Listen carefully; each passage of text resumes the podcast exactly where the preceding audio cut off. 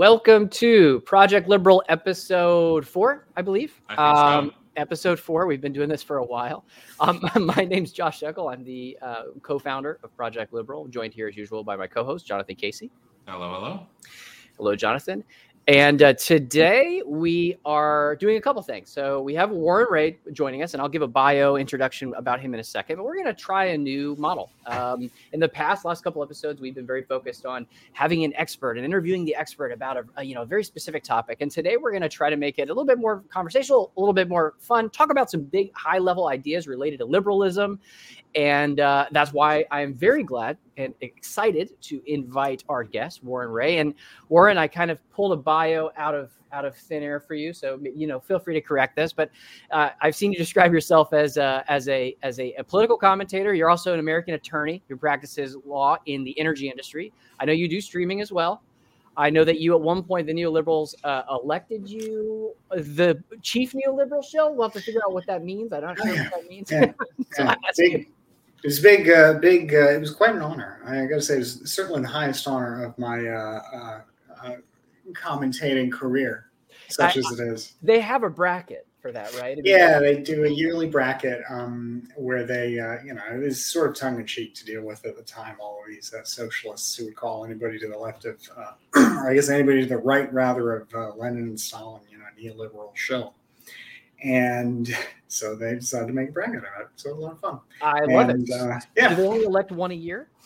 Yes, and uh, they uh, you serve for one term, and uh, you know you, you get there hopefully by Twitter posting, and you spend a year Twitter posting. So it's not uh, the highest demand uh, office, uh, but it was fun. And uh, the current fellow Matt Darling is uh, also a lot of fun too. He's great. Uh, he's like a he's a real deal uh, shill. He, he works at a think tank. He does a lot of really cool policy work. Matthew Darling, highly encourage you to check out his work. Matthew So- Darling, I'll have to check him out.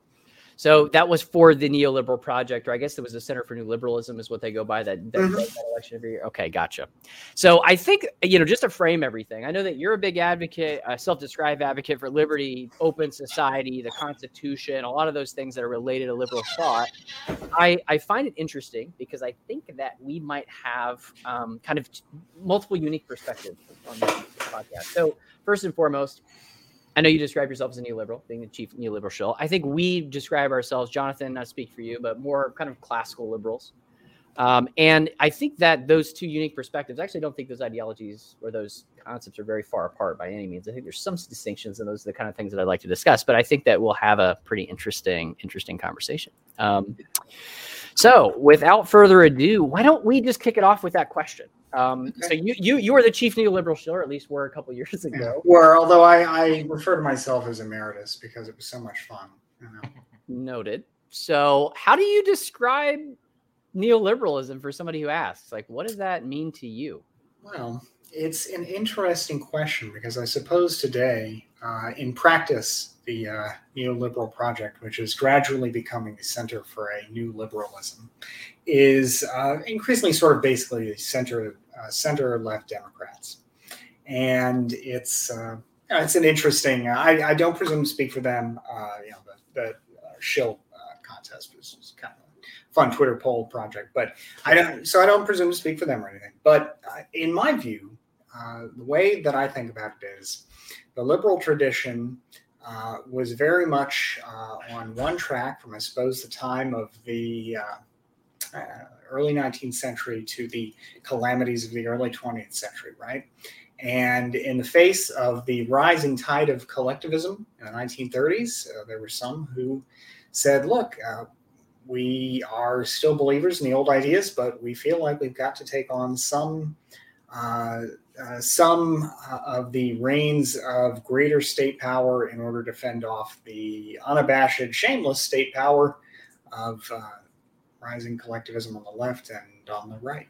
And Yep. So uh, there, I suppose I don't know that there are too many people who genuinely uh, will, will call themselves neoliberals, but uh, I uh, I think that the general idea of it is that you believe in a free society and the maintenance of those institutions, which perhaps in a perfect world you might not want to spend all that much time and money on, like I suppose the military, uh, you know, regulations for the banking sector, uh, you know, a lot of a lot of uh, uh, social welfare programs that maybe you might think, okay, well, um, you know, the arguments for this on principle are often based on practicality as well. Uh, maybe it is the case, for example, that I'm not a big fan of the bailout of the banks, even though, of course, in practice it ended up making the United States government money. Maybe I think still ideologically, look, that's just that's just not the role of government. Government has no place in doing that.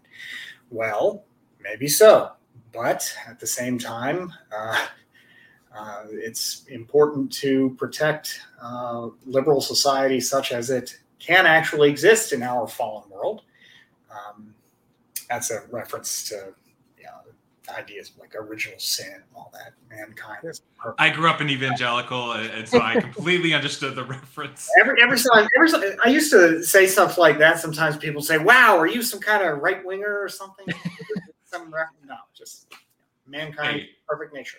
We've got all these things from different influences. May as well use them. Yeah, right. fair enough. Yeah, so we try and meet that meet that uh, nature where it exists, and we say, look, uh, we want to try and tailor programs so that we can meet uh, people's real needs, like a functional economy that can survive crises, uh, and to that extent, occasionally we'll make compromises with uh, the use of state power toward toward those greater ends. But at the same time, uh, I think it is also something that, in its proper form, involves a healthy distrust of the ability of state power to do things like to sure. plan the economy. Um, although, of course, there are those who would say, well, you know, your central bank is uh, a kind of economic planning in a very real sense. And what you would say, you know, that's probably true. It's just that you, know, you have to deal with uh, you have to deal with the political circumstances as they exist. The public does not want the uh, you know sort of uh, boom bust, boom bust economic cycles of the past. Uh, they are very politically problematic in practice. They uh, cause a lot of all other uh, terrible consequences, none of which seem to lead to freer societies, only more unfree societies. And therefore, for example, you end up with uh, you know you end up with uh, you know, a degree of economic planning, something I find important, but which I think is nevertheless better, like you know at least theoretically important. Yeah. Uh, I think it's better than the alternative, which seems to be just about everywhere and always uh, much more intensive economic planning control of uh, people's economic lives and reduction of their individual liberties. That's just kind of one example. Yeah. But that's the that's the idea, trying to reconcile with the fact that you know, uh, have you ever heard of Wagner's law? I don't think so. No. It's kind of interesting. I mean, it's one of those laws. It's you know, it's not uh, true law, but it's a description of a phenomenon, which is that in prosperous societies, the percentage of the economy that ends up being consumed by the government in GDP uh, continually increases. The United States is lower than, say, Europe, but it's still much higher than, you know, say, developing country, uh, and not that far apart from Europe as we might sometimes imagine. Um, in fact, sometimes the United States has higher tax rates than European countries. Not often, but you know, when it comes to the uh, the richest uh, people or, or, corporations. Sometimes it does. And the idea is that as a population gets richer, they want more money to be put into government expenditure. And it seems to be uh, it seems to be true that public wants more public services. And uh, I imagine three of us would find some uh, you know take some issue with with what many people might view as uh, as an unalloyed good, public expenditure for social services, might say, "Well, hold on now. There's some problems with that. Yeah, that's not that's not government's proper function." Um, but it is overwhelmingly uh, the public's demand in industrialized countries all over the world, with cultures as far apart as, say, you know, Japan and France. I mean, the pattern tends to hold. That's not an ironclad law or anything, but it's sure. something that just something about modernity that we have to reckon with and figure out how to how to deal with. Because so far, uh, you know, folks like say Margaret Thatcher, Ronald Reagan, who mm-hmm. uh, uh, are typically called neoliberal, but are now, of course, typically disavowed by the neoliberal project neoliberals. Uh, I'm I'm not disavowing either of them. But you know, some, some, it's a it's a complex issue.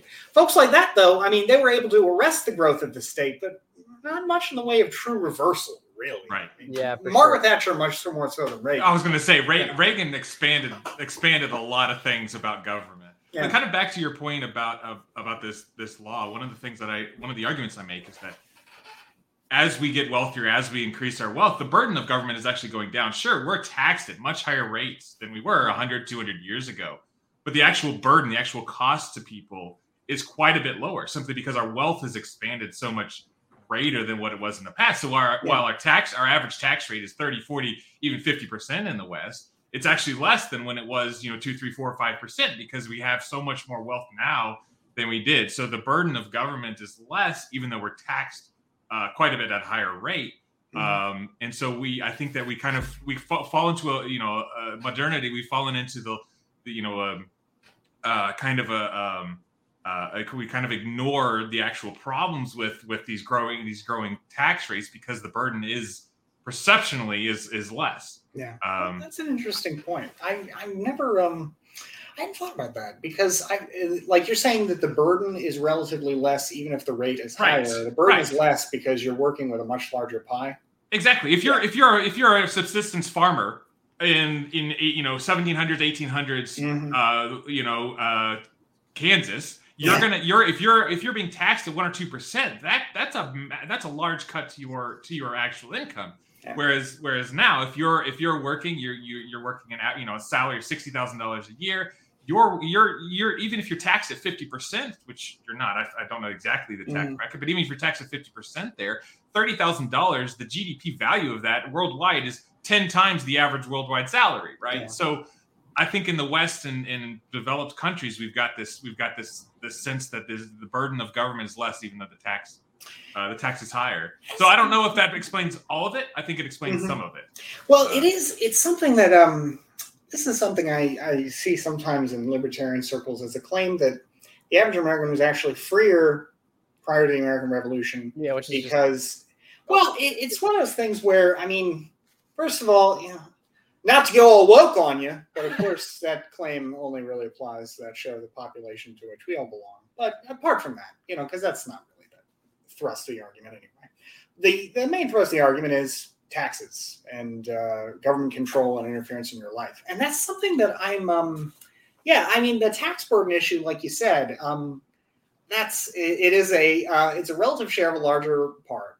Also, of course, the not insignificant part that the taxes were all levied by authorities to which the colonists had no say. It is a not insignificant part, right. you know, but yeah, yeah, they did say that was a huge part of it, right? You know, I mean, they, they, they weren't typically complaining about the levies; they were complaining about the principle of it and the way that the principle worked out. But and then that last part, I guess that you know, government uh, government had, I mean, it had no restraints what the what the government can do, and certainly uh, the powers of the individual over other individuals, which were essence blessed by the state, not just like, for example, slavery, but the uh, degree to which uh, ordinary people could kind of meddle in other people's uh, lives without consequence. I mean, freedom of speech, for example. I mean, the idea that there was such a a, uh, a thing in the fashion that we were able to to really count on it.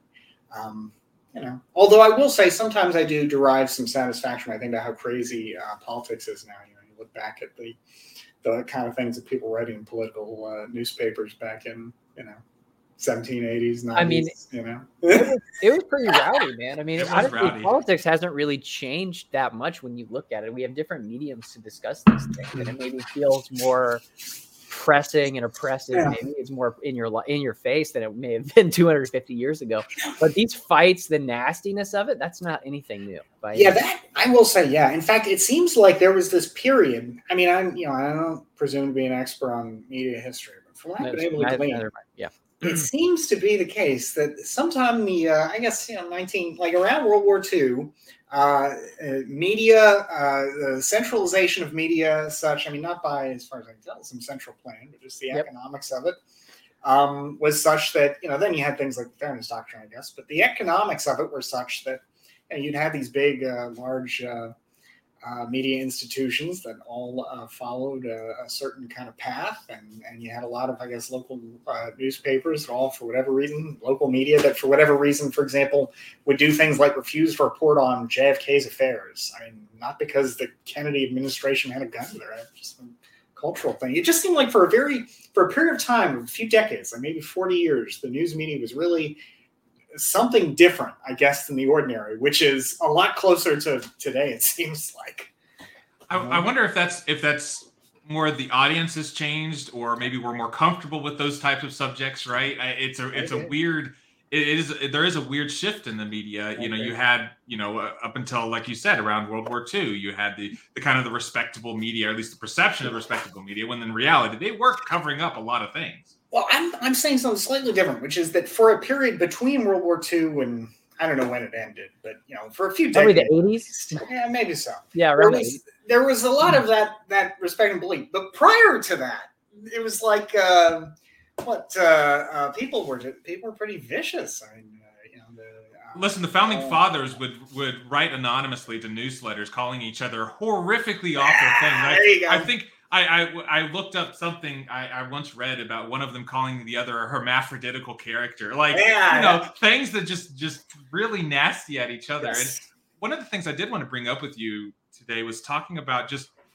how we've gotten our politics feels like it's much more vitriolic than it has been in the past.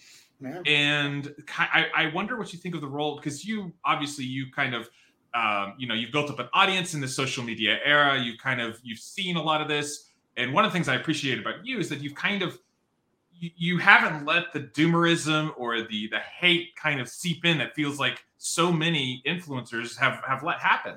So i'm kind of wondering what's your perspective on that? Why have you been able to avoid it? Why has why why is it so seeming so prevalent Well, I will say that I think a huge reason why I have been able to avoid it is that this is just something I do for fun, and it's not really a job. Man, I don't really make any money off. of Oh, it. you're not getting paid by Elon Musk? to Uh, you know. I, I- did actually just register for the um, monetization thing because they sent an email saying, "Hey, you're accruing revenue. You're leaving it on the table." I was like, Yeah, yeah. well, I mean, if I'm accruing revenue, but uh, I was thinking, I don't think so though, because my engagement lately has just been terrible. So I don't think I'm actually. But the email said you you're there's revenue that is accruing, not just potential, but. Um, and I checked, and it was like, "What is this? This is you. You lied. I'm, you know, I'm, I'm getting a goose egg here from Elon Musk. You got to wait till the next interval, not to get off Oh, tangent, okay. but they give it, Alright, they drop enough. it in intervals. and So the Yeah. next interval, you're going to get more than other people will. Okay. All right. Well, that's not. Well, I'm excited. Thank you. Yeah, there you but go. you know, I mean, it's like it's relative still. This is not that.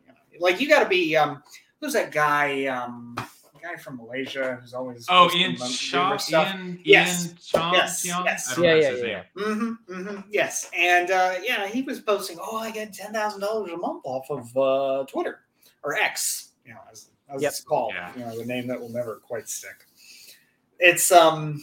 It feels like such an incentive for for disinformation, for Well, it, it- exactly I the type of bad content that I worry, you know, you worry about. It was always. I think it was always. I think that was Sure. always kind of there. Like the mo- the difference I think now is I guess the monetization is much more direct. Whereas previously Twitter was like a thing that there the incentive was the dopamine hit immediately, and then also the um you know you could then take people and say hey uh, come do my thing where you give me money or come you know go to this website to just give me money or whatever. Now I guess Twitter can be the money. I don't know how much that changes. I'm sure it changes it somewhat because like people have said, there's a lot more Facebook type content on Twitter now. But Definitely, definitely. Uh, well, and, and well, that, okay, so you know the, the algorithms I think are a big part of the reason why. I mean, it's like eh, Right, you- yeah, you get just- you get you get incentivized by being, in many cases, uh, by spreading misinformation, by being really bombastic, and by being really controversial. And I think that's an incentive. But are you saying your reason that you have not fallen into the trap is because you just don't give a shit? Is that well, uh, well, I mean, because you know, I, I I'm not saying that because I'm a good person. I'm saying because Yeah. you know I have a day job and this is something I do for fun. You know, see. and I mean, if it were my job, I think I'd feel very different. Yeah. Because uh, well, I I of course think that I would be not like other girls. Of course. But you know, I think the incentives would be very different because at that point, you know, unless you have cultivated an audience where it's like, no, we are the opposite of that, you know, which is something you can do. You know, I mean, hopefully it's something like you guys are trying to do. Sure. You know, but uh, for the most part, though, I think it's um, it's uh, it is a little tougher, I think, uh, perhaps because it is so um, it is just so easy to just kind Yeah. of focus on like just I need to just like engineer this to be as compelling as possible. And I mean, nobody's going to check. Nobody really cares if it's true or not. If it really kind of matches up and lines up. I mean, most people are. I mean, it's got to be really egregious before the profit and Right. loss is, you know, of like lying or just making something up or whatever. Um, so I mean, that is there. I don't. I mean, it's and that's tough to deal with because it can come across like you're saying, well, uh, that just means the people are not interested in our arguments. And there is, um, I don't think I'd be saying that. I think there's also a sense among, um, I guess, establishmentarian types, which I would call myself. I'm not calling y'all that, but people who are like, uh, no, things, uh, you know, we're always a lot of good stuff going on, and we should change some things, but we shouldn't Yep. throw the whole, uh, you know, shouldn't, shouldn't burn it all down and start over. Um, I, I think there is a. Uh, I listened to this great talk the other day where uh, the fellow said, um, it was this British politician whose name escapes me. I wanna, I'll, uh, I'll look him up later, but he uh, was saying that liberals uh, sort of lost some of the uh, fire in the belly uh, belief, uh, energy to defend their own ideas, which there may be something too. You know, when they're not challenged for for a long time and they're accepted. You know, suddenly somebody uh, suddenly a movement comes out to just kind of thrash everything. It, it can become it can be hard to meet it on its own terms. So I, I think there's also some of that. There's um, I think the I think the pendulum is swinging the other way. People are sort of wising up to, to the uh, uh, scope of the, of the challenge to free societies and are kind of changing their tactics. But at least Yeah. for a long time, you know, it's tough. I think you're you're speaking to something that both Jonathan and I think about a lot. Right. Is in a way we. It, I don't know how it feels to you, but at least to me, being in, you know, from my perspective, watching all this play out over the last decade to decade and a half, Mhm. it feels like that kind of liberal world order had it's been on a pedestal for so long in the 20th, Mhm. 20th century in my childhood growing up it has been it has really been challenged and knocked down by extremists and not even extremists just on the right like a lot of people in the democratic party would say it's just the republicans but Yeah. it's also extremists on the left it's like Yeah. some really radical um, far left individuals that are challenging that within the DNC. They're, they have less influence. Obviously, the, the GOP is completely run by these populists and these anti illiberal uh, these illiberal individuals. But it feels to me like um, somebody has to go to war with them Yeah. and and and and and, and again change the tactics you can't expect to fight for liberalism through these old, you've got to really think about new ways to address these narratives and that's Mhm. kind of what we're trying to do with this project Yeah. is really fight them on on their own turf but you know like turn that logic against them in a way that um think- that resonates with people I think that one of the easiest traps a political movement, philosophy, whatever can fall into is this idea that, well, we are morally correct, so we Right. don't need to argue, we don't need to defend Yeah. what we believe because, well, we're right, we're we're Yeah. we're superior, we're better than them, we're we're morally correct and morally Mhm. justified, so we don't need to defend our defend our views. And I think that this happens on the left and the right, but I think recently the left has certainly kind of fallen more into it than others. On the right, it seems like they've kind of gone the opposite way, where where they're like, we're fine with being the immoral people, right? When Yeah. you call us immoral, you call us despicable, well we'll own Yeah. that title, right? Yeah. So they've kind of got the opposite, the reverse mirror image uh, problem with it right now. And I think that Mhm. I think that there is an appetite for something other than those two things, for a rigorous discussion of ideas. Um, like I'm curious. Twitter isn't real life. The vast Right. majority of people actually re- really resonate with the ideas that I think we all kind of collectively share here, Right. and they let these extreme voices in our media and our social media like define the narrative, and it really pisses me off. I think you're right. Although I would say one of the things to be concerned about in the future is that it does feel like one drop at a time, Twitter is leaking into real life. But for the time being, Yeah. I agree. Twitter is not real life. Well, and when I say that, I mean the vast majority of people Yeah. aren't really paying attention to what's going on in Twitter. Twitter does have a real life impact. I mean, it's arguable that without Twitter, Donald Trump may not have even won the 2016 presidential election, and this never would have happened. But it's like I, I'm sick and tired of seeing the extreme voices monopolize the conversation, and no one really truly uh, challenging that, as Jonathan mentioned a second ago. Um, on the liberal side, which I think you guys at, at the Neoliberal Project are actually doing very well, or not you guys, but Yeah. you know what I mean. The Yeah, crew there. Yeah, I, I, th- I like how they, you know, they were sort of early on, I think, um, you know, in their own way, uh, just sort of like, okay, how do we deal with these sort of uh, attacks from the left all the time? And it's a lot of it was sort of uh, respond tongue in cheek, you know. A lot, in fact, some of the some similar tactics, although different from from them, you know, like the idea of using ridicule as a tactic, for example, um, but not in a way that is quite so just like you know, terrible. Yeah. Um, but in ways that are still, nevertheless, you know, uh, uh, you know there is some real utility there in the sense of um, of uh, of highlighting bad ideas, you know, uh, but also hopefully in ways that don't make you feel like gross afterward. Yeah. So there's there's uh and they they've uh, done a lot of interesting stuff. They so again I don't I don't presume to speak for them, but I do really I do really admire the work that they've done for you know. I mean, they they stuff. created the Dark Brandon meme. They Yeah. put that on. they can at least put that on their resume. yes, yeah, that's That alone example of is, hilarious to me. Whoever who I, I you know whoever got Bri- Biden to actually buy into that it was Oh, yeah. I don't know who who Martin had that Luther. conversation but hey Yeah. listen uh, you know that that was a, a slight miracle in and of itself. No, it One is- it one is. thing I did want to ask you is where do you see the differences between kind of neoliberalism and classical liberalism? Kind of how you you know where's the dividing line? What do you think? Because I, I have my opinions on where the dividing line is, but I'm curious where you- what do you think?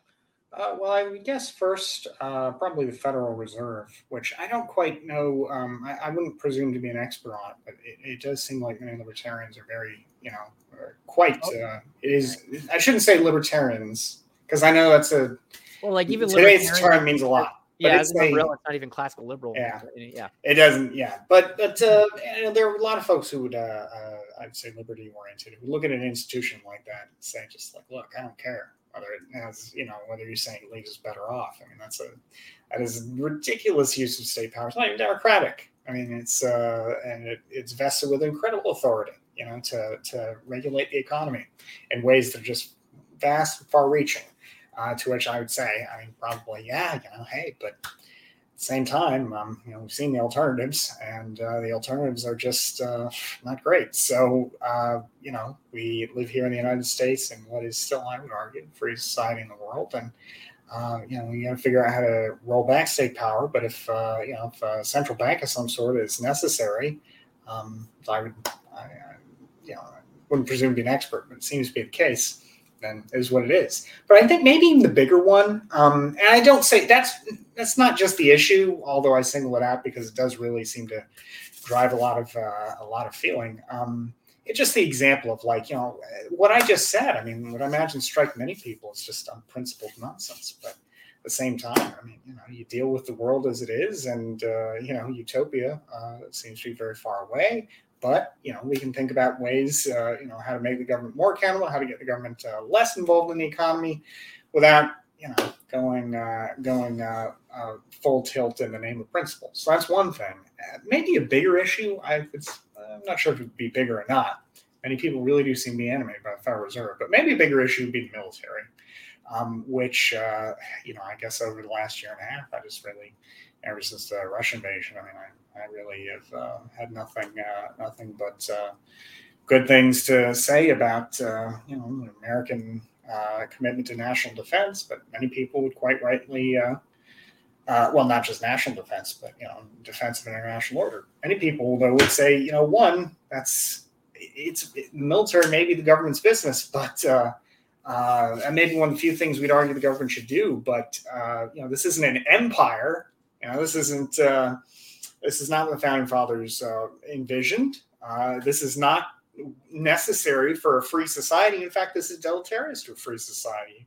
Have created a sort of um, you know a military that is uh, uh, itself uh, too enmeshed in civil government. Uh, you know, I'm not to be silly, but you know, folks talking about you know the woke military, but other folks who are sometimes, I mean, uh, you know, concerned about the prospect of, say, you know, uh, are getting involved in politics at a high level. Uh, you know, I don't want to speak out of turn, uh, but uh, people who uh, are concerned that um, the military just has too much influence in political life. Uh, you know, okay, and of course, who are concerned about the fact that the military was also engaged in two wars that, you in Afghanistan and Iraq, that uh, you know caused immense uh, human suffering with uh, arguably little to show for it, uh, and which you know, I mean, I, I would imagine the greatest sin of in both of those cases is that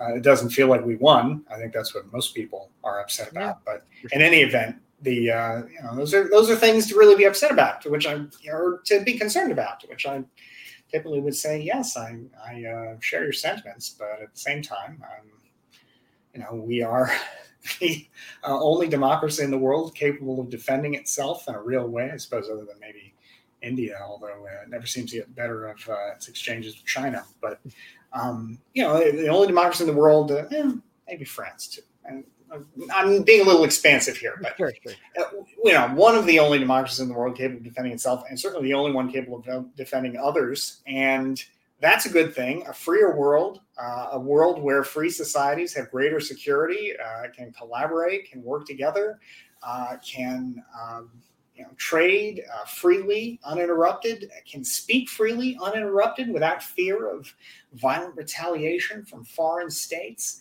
Uh, I mean, these are these are good things, and unfortunately, uh, because our uh, rivals are so tenacious, sometimes we get to spend uh, you know upwards of nearly a trillion dollars a year on defense because they're spending. They hide their budgets in different ways. We're a lot of that trillion, for example, is retirement and medical care for our men and women in the armed forces. But know, they don't. Uh, maybe they're not doing that in Russia and China. But um, you know, the fact is, they're spending a lot they are sophisticated rivals. We have to keep up because at the end of the day, I mean, this is existential stuff. Um, so we want freedom to endure. We have to make those investments and recognize the political risks uh, while nevertheless also recognizing the necessity. Trying to square those. So those are two big differences, I would imagine. Yeah. Makes sense. And we, a lot of the things that you describe, I see as more characteristics of kind of like um, anarcho-capitalists or you know boilerplate libertarian thought mm-hmm. whereas classical liberalism i think is a subset of the liberal um, the libertarian umbrella but the word mm-hmm. libertarian is becoming to mean something yeah. very different at least it feels like in the last couple years jonathan has an interesting way that he articulates the difference between mm-hmm. the two and i i'm i am interested i, I want to hear jonathan's chime in on this but I, I, I yeah i was going to say one of the things that i think personally I see as the major difference, and maybe Jonathan, this is kind of what you're going. I might screw this up, but like I feel like neoliberals are a lot more ontological. They're like focused with reality and like what's the real outcomes. Whereas I feel like classical liberals and even libertarians to some degree are the opposite in the sense that they're more like deontological. They're more focused on like ideas and ethics and values and like the, the outcomes are kind of secondary to that. They put those things in different priorities. So I, I think there's a lot more to it to unpack. But uh, Jonathan, I know I cut you off. Yeah.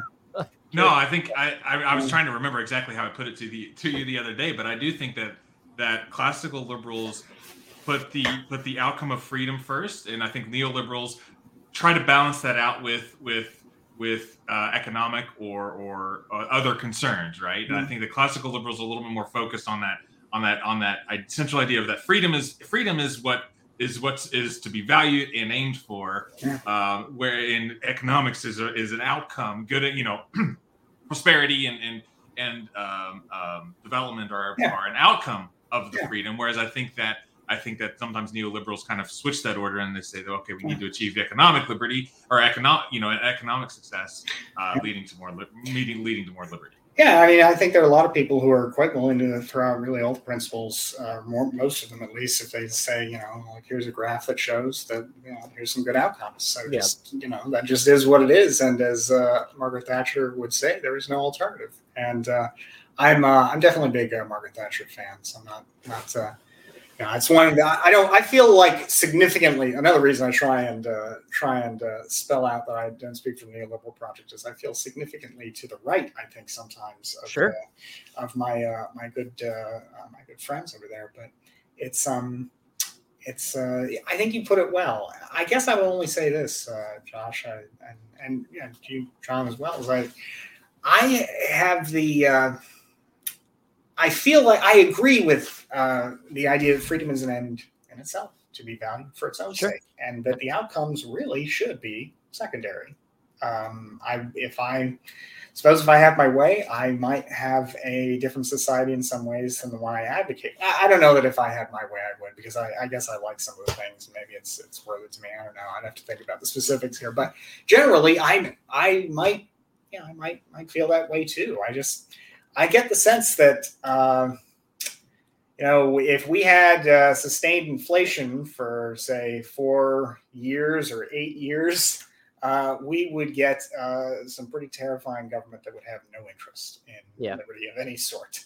And oh, so, I mean, yeah, if there I mean, are ways we can restrain this stuff, I mean, you know, we we gotta gotta think about it in the sense of not trying to just ensure better outcomes, but because I think largely, maybe this is the difference, those better outcomes are essential to any hope of making decisions based on principle rather than on uh, you know anything else. Because once when folks feel like they're you know, and uh, folks feel like they're hungry, whether it's It right is- or not, Right. you know whether it's justified or not. I mean because you know what the people of germany say 1930 i mean it's not like these people were living in a third world country. They were still living in the most one of the most developed countries in the world. But they still had that uh, myth and i shouldn't say myth because it did have some economic problems but myth of uh, of uh, just being kind of downtrodden Yeah. you know and just like crushed by the world. It's like, no it was not true. You know life in the uh, life in the weimar republic for all of its uh, problems was not not as so bad as as uh, people will sometimes uh, uh, say. But the fact is, doesn't it, it almost doesn't matter sometimes because if people feel like you know they've lost something, they feel like they've lost economic uh, opportunity or uh, any of that. I mean that. It, it seems like folks are just all too quick to say, yeah, you know what, freedom's nice, but uh, uh, I, I love that you kind of are, are bringing this topic up because this was something I did want to bring up as well. Was that we live in a time of, of unparalleled prosperity, not just in the world, but in America itself. You can look at the data. You know, I like people talk about the disappearing middle class. It's like, Yeah. guys, that's a good thing. They're disappearing into the upper class, guys. Like, like yes, the, the lower income that's not that's not moving up into the middle class as fast as we would like like to see. Don't get me wrong, and and and I don't mean to say this in a way that that dis you know dismisses people's real world concerns and real world issues. They, there are many people struggling in America, in all over the place. Let's not let's not dismiss that. But as a whole, the human race, Americans themselves, we've never been better off, and yet we don't realize it. We don't. We, it, you know, the perspective that we have has really. I don't know how are we all comparing ourselves to the Kardashians, and we aren't successful unless we reach mm-hmm. that level. You know, what can we do? Because I feel like that's one of the things that we Project Liberal are trying to to work on is this countering this doomerism. yeah. Yeah. That's really dangerous. It's a very dangerous thing. I think Oh, that it- it- Trump was kind of an outflow of that, and Trump was a, a, a buffoon who didn't actually know how to get anything done. Mm. If if he He wasn't made a it worse. buffoon, He right, made it worse. right, exactly. Yeah. So, but like, what what does, what if somebody comes along that can tap into that doomerist I- energy that is really truly threatening to you know the, just the American way of life, the liberal you know order that we have in this country. How do we fight that? Just kind of that doomerism that seems to just be everywhere right now. Well, I will say one thing. It is very essentially important to ensure that uh, our, our rivals overseas are not able to create uh, a sense of uh, feeling of inevitability that comes by, uh, uh, for example, being able to conquer uh, countries and destroy democracies without consequence. Because one of the things that powered the feeling uh, feelings that uh, democracy's time had uh, come and gone in the United States in the 1930s was this feeling that oh yes, these are the societies of the future and they uh, uh, they show that uh, actually all of our values are nonsense. And you know what's Because, really you crazy, know, Warren? that's one that's, important. that's what's happening now with the rise of Russia and China, and effectively, right? I mean, it's the same kind of thing. It's like this idea that these these these pseudo fascist, Yeah. these or these, these these massive authoritarian governments can somehow rival us. Yeah. It's a Now, yeah, it's very true. Now we are fortunate, I'd say, in our time that our rivals are, uh, uh, you know, Russia, which is, uh, you know, I think we'll all probably live to see uh, Russia's final act, whenever that may be. It's not, uh, it's, it doesn't have a good future no matter what happens. I mean, I'm not saying I wish anybody ill. It just seems to be the case. d- Russia, and, China, Russia and. China are demographically fucked. Well, I will say this: I don't know as much about um about uh, China. It does seem like a bad picture demographically, but it also just seems uh, somewhat. It, it doesn't. They're going to be under a billion people by the end of the century. That's, Yeah, think about it. That's that's going to be that is that is a recipe for a disaster. Yeah, it's, And it's you worry good. about how that Yeah. plays out, but go Yeah. go ahead. I'll let you speak. Well, I would only say that um, I I don't know. Maybe I should. Maybe this is just my own bias. I, I don't get the sense of the same raw, just hopelessness of Russia in China. I mean, China seems Very like a, seems like uh, this is a country that is has achieved a lot in the last few decades. Not by means we would like. I mean, some by means we would like, and certainly others not. But you know, it's a, you know, that's some advance, some development. Many people have been pulled out of poverty. There have been real achievements there. I'm not saying it's because of communism, but right. it, there's been achievements there. Russia has just been one tragedy after the next for a very long time. I mean, yeah, if, if so it's sad. It's sad. But that's you know, that's one thing is that our our rivals are not um, uh, the the uh, German economy. In, in uh, after the Nazis took over, it was fascinating. Just they just the they they just juiced it uh, as uh, fast as they could on the assumption that you know we're going to have a war and then we're going to have to pillage uh, to keep this this fire going. You know, um, so when they they annexed Czechoslovakia, for example, first thing they did was seize the uh, you know seize as much gold as they could and try and remedy their economic situation. But anyway, so they back then they were they were really it wasn't too much better, I suppose. But Russia you really got to be. Uh, it seems only like the most deranged are really looking at Russia and saying, "Oh yes, that is a model that I would like to emulate." And China, uh, though this is not an honest and, and, good way to judge future societies, China seems to have something in common with the the fascist power of the 1930s uh, that uh, you know nobody was really looking at as a model for the future in, in the West, which is Japan. And that something in common is that they, you know, it's not a, a country you know, European extraction. And so our right wing fanatics don't look at it as a model to emulate for the most part, because, you know, that, that seems to be the only real reason to me. Otherwise, hmm. it's just uh, every so often you'll hear somebody who does, you know, like a, a Sohrab Ahmari, for example, who will post something. Uh, you know about uh, uh, this is why China is the coming in the future or whatever. But for the most part, no. Uh, China is universally held as a as a threat, um, and I, I got to say, it seems to be that it's uh, you know just uh, I don't think anybody's looking at that as a trad life, and that seems to be the only. You know, yeah. Uh, as somebody who spent, as somebody who had a year or two where I read, went ran through Russian literature, you know Tolstoy, Dostoevsky. There is a there, like we talk about doomerism in America. Russia has a perpetual doomerism so that is wild to me. I don't I don't yeah. understand it. Maybe it's just having to live so far so far north. But then again, yeah. Canadians don't feel that way, right? Yeah, but, I mean Russia but, it's so yeah. no reason it had to be that way.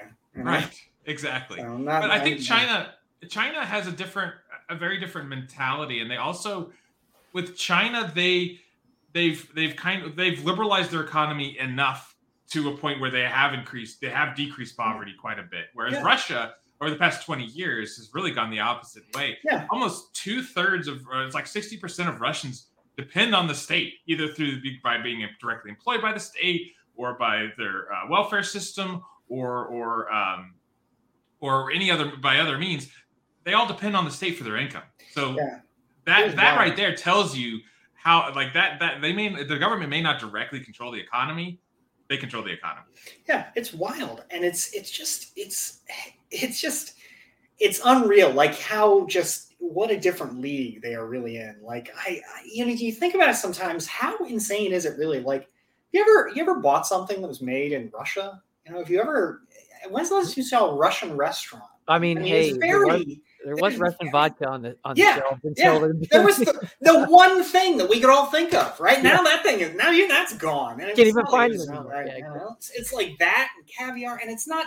I'm not saying this because this is a culture like a cultural argument. I'm saying this because it just is wild that this huge part of mankind in this country uh, part of mankind is a part of of uh, you know Europe. Massive natural resources. Massive natural resources that you know. There's no reason that this, and also massive immigration from this country to the United States yep. for decades. But of course, most of that immigration was people fleeing. So it's a little, you know, I suppose it's a little different. It's just, it is just wild that by comparison, China, which um, certainly we've had a, a, a fraught relationship with at times in the past, and which uh, uh, you know this country has had a long history of uh, of uh, you know, racial difficulties as well. Nevertheless, Chinese culture. we all know uh, Chinese culture at some base level. Have all yes, participated in in some base level. Our houses are full of goods made in China. Many of which I mean, they get better each year, and they're not. Always great, but they're you know, they're quite good. So it's just wild that like Here's the difference this country that was just mired in just the most grinding poverty until basically our lifetimes. Yep. And then Russia, which has been a semi-developed country for no, quite a while, and it's just still just mired in just shit.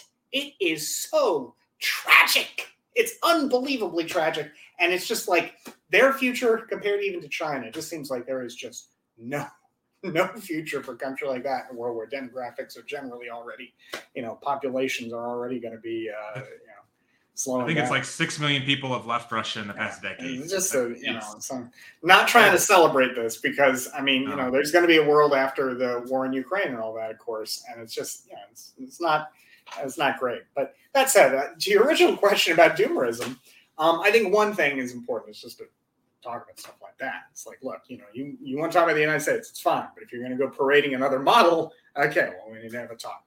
That's one thing. But more than that, I think. Um, you know, uh, it seems like uh, you need folks to be a little more aggressive about promoting the the values and virtues of our own society, not just in the sense of saying, you know, kind of, hey, look, everything's pretty good as it is, but also talking about you know, why.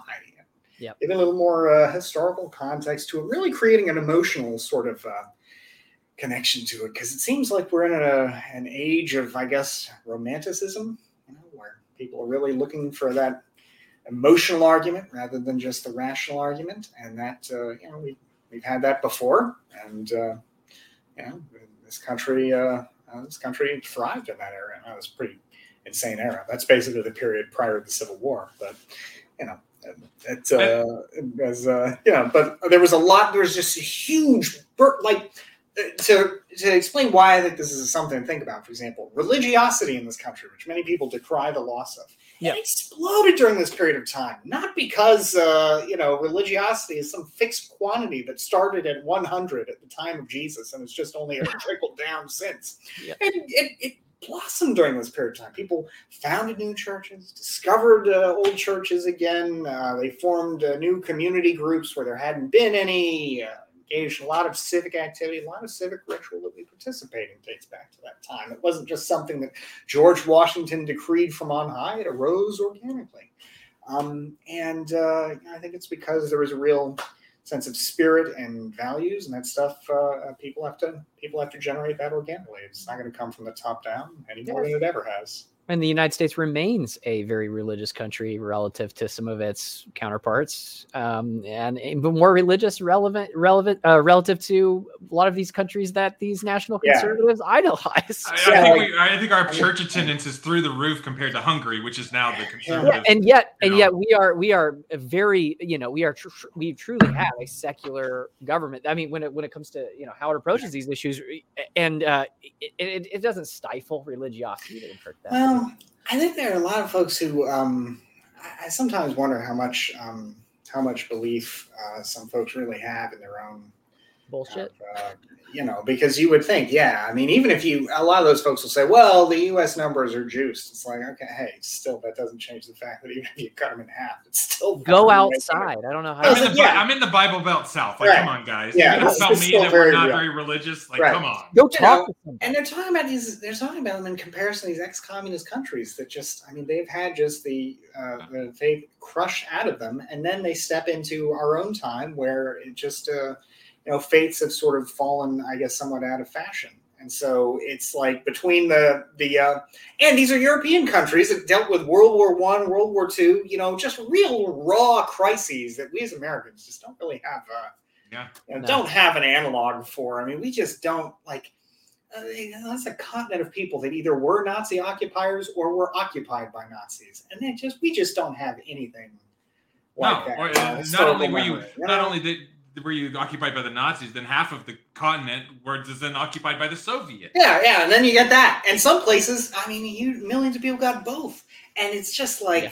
well, so you know, so then these places, I mean, they're trying, I guess, to uh, to uh, uh, you know, Hungary uh, is trying to be this, uh, I guess, trad outpost of illiberal democracy, as Viktor Orban calls it. Um, you know, it's just wild to me to hear Americans say, "Yes, this is the country of the future," with the same sort of voice that of a socialist talking about Cuba. It's, you know, oh boy, like the paradise of Cuba. Right, right. like, No, that's hey, a great correlation. That's I that's a- mean, yeah. and what the other thing I don't get is those folks that never goes anywhere. It's not like it's not like uh, it's not like the uh, pl- Fair Play for Cuba committee. It's not like we're going to copy their constitution and replace ours, right? Yeah, and I, it's just I I think there's some um there's some idea on the far right that the left has all this power and they've just conquered all our institutions. And as a result, we need to start using the force of the state to unwind that power because otherwise we're never going to be able to. And that's why we need to look at a country like Hungary. And it's like one that's totally just not an, a, a comparable example in any way.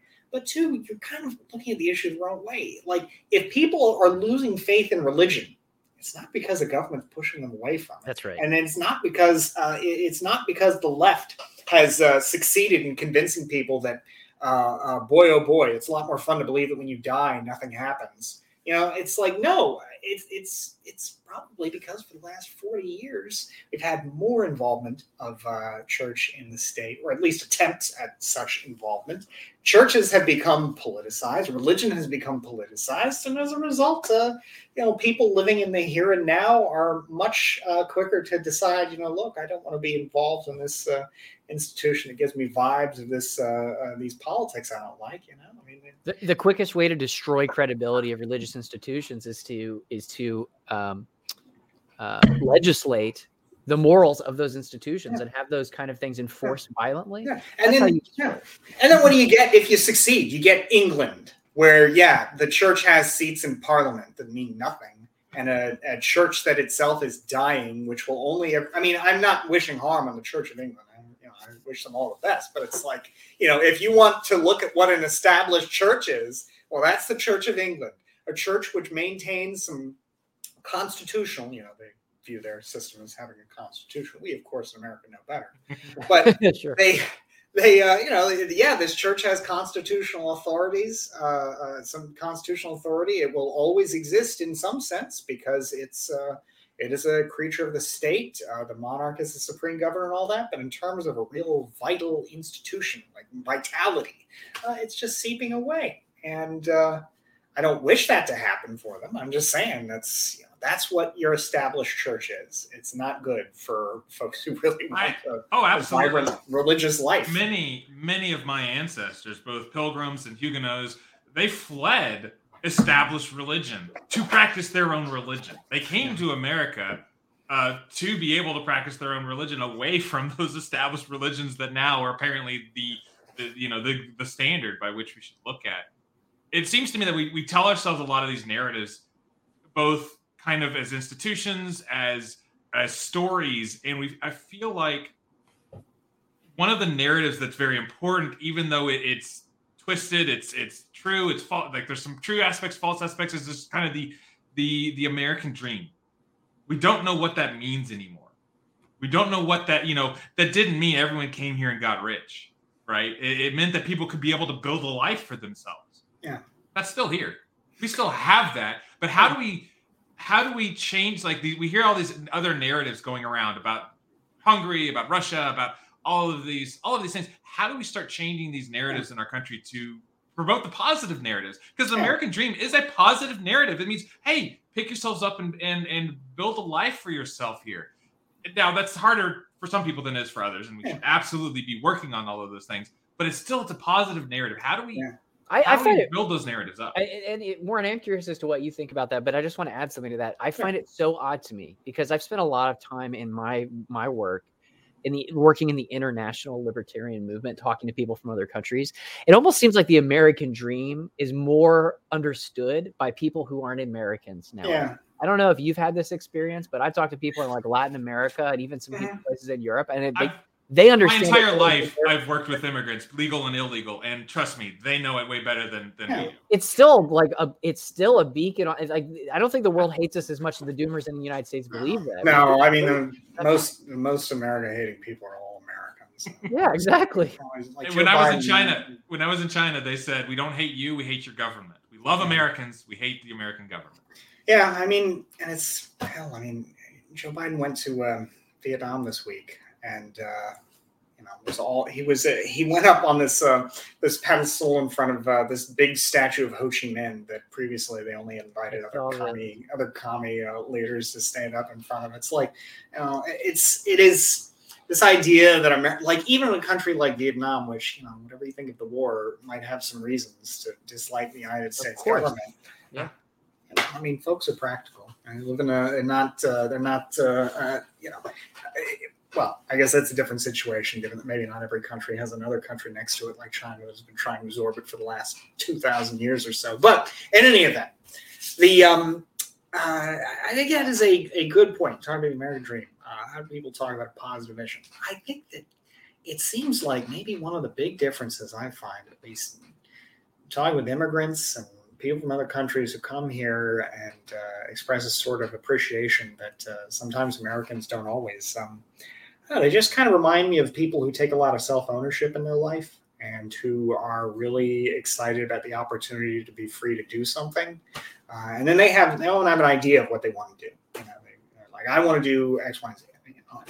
And there's not a lot of that. Uh, it doesn't seem like there's the same sense uh, that that some Americans have of, uh, gosh, I don't know what I, what do I want my life to be about? What is the, what is it that I, you know, we we have a lot of freedom, and the challenge and the curse of a free society is that you then are left to derive some, you know, find some meaning find a purpose. What is all of that? You know, it's it's a little easier.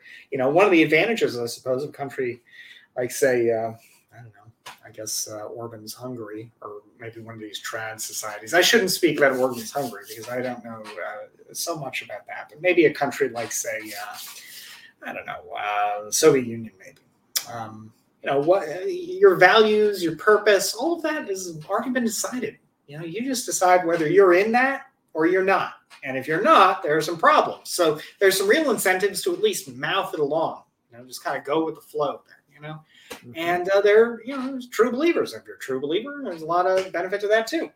Um, but here in a free society, we have to decide what uh, what our own lives are about, and we have to we have to determine what has meaning. You know, we can't have meaning just given top down, and that does require uh, fostering a real sense of uh, self ownership and that can be tough. Uh, I feel like sometimes because life is so good now that it's quite easy to uh, you know put in relatively little and get a lot of enjoyment. I mean, like uh, you know, there is endless new content and entertainment for free at any time. It's easier than ever to make. We're all here doing it, right?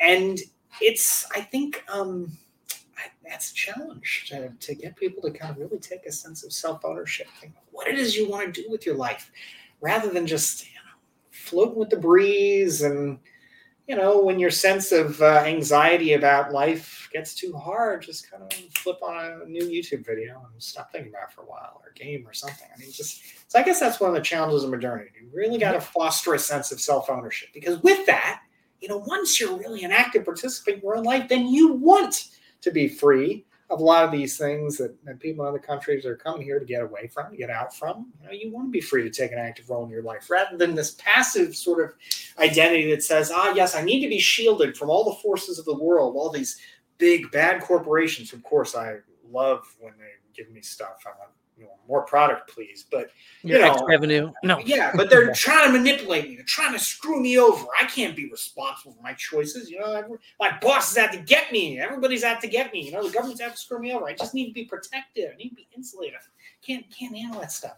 No, I mean, you start to view things differently from the yes. sense of I have an idea of what I want to do. I'm the author of my own life. And that's why, hey, you know, I see why maybe some people need some protections, but for me, that's restraint you're getting in the way of what it is I want to do because I want to create X, Y, or Z. I have an idea for a business. I have an idea for a project or a nonprofit or whatever it is you want, a church, like we were just talking about, whatever it is you want to do. I guess the laws are still pretty good for churches, but you know what I mean? You get the idea here. Well, it's, and Warren, you you said it so well. Um, that that is that is the true dream of a liberal society. And one of the things that I think is the major criticism of liberalism in the modern world is this idea that liberal societies have no purpose. They have no vision. This nationalistic focus, and it feels to many of these like national conservatives and many on the far left that like it's unmoored and yeah. it's purposeless and it, it's meandering and it doesn't go anywhere. Whereas you look at societies like you know China that has this national mission and it's yeah. inspiring them. But it what, what, the truth is, you look at the last three hundred years, the unmoored, meandering purpose seemingly purposeless or let it be organic yeah yeah, yeah. organic li- nature of liberal societies have achieved far more yeah than any of these societies that have come and gone with these national purposes. And it's it's so much more of a powerful force when you understand that way how it relates back to human action. It goes back to the examples that you just gave.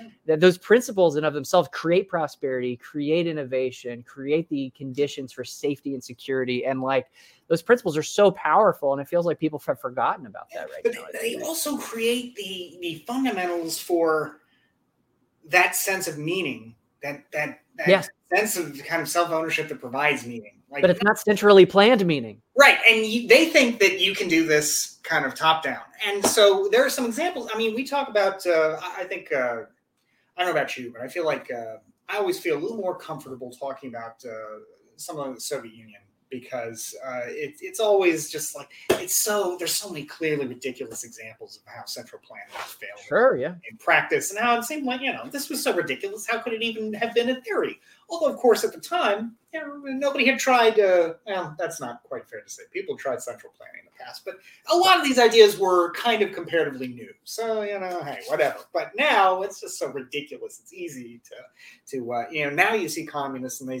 they they're think, they're like active degrowthers you know? Yeah. and it, it's great because hey true this is a philosophy that you know it used to be saying this is the faster way to grow um, it grew much more slowly although it did at least to its credit grow. The soviet union continued to grow just much slower.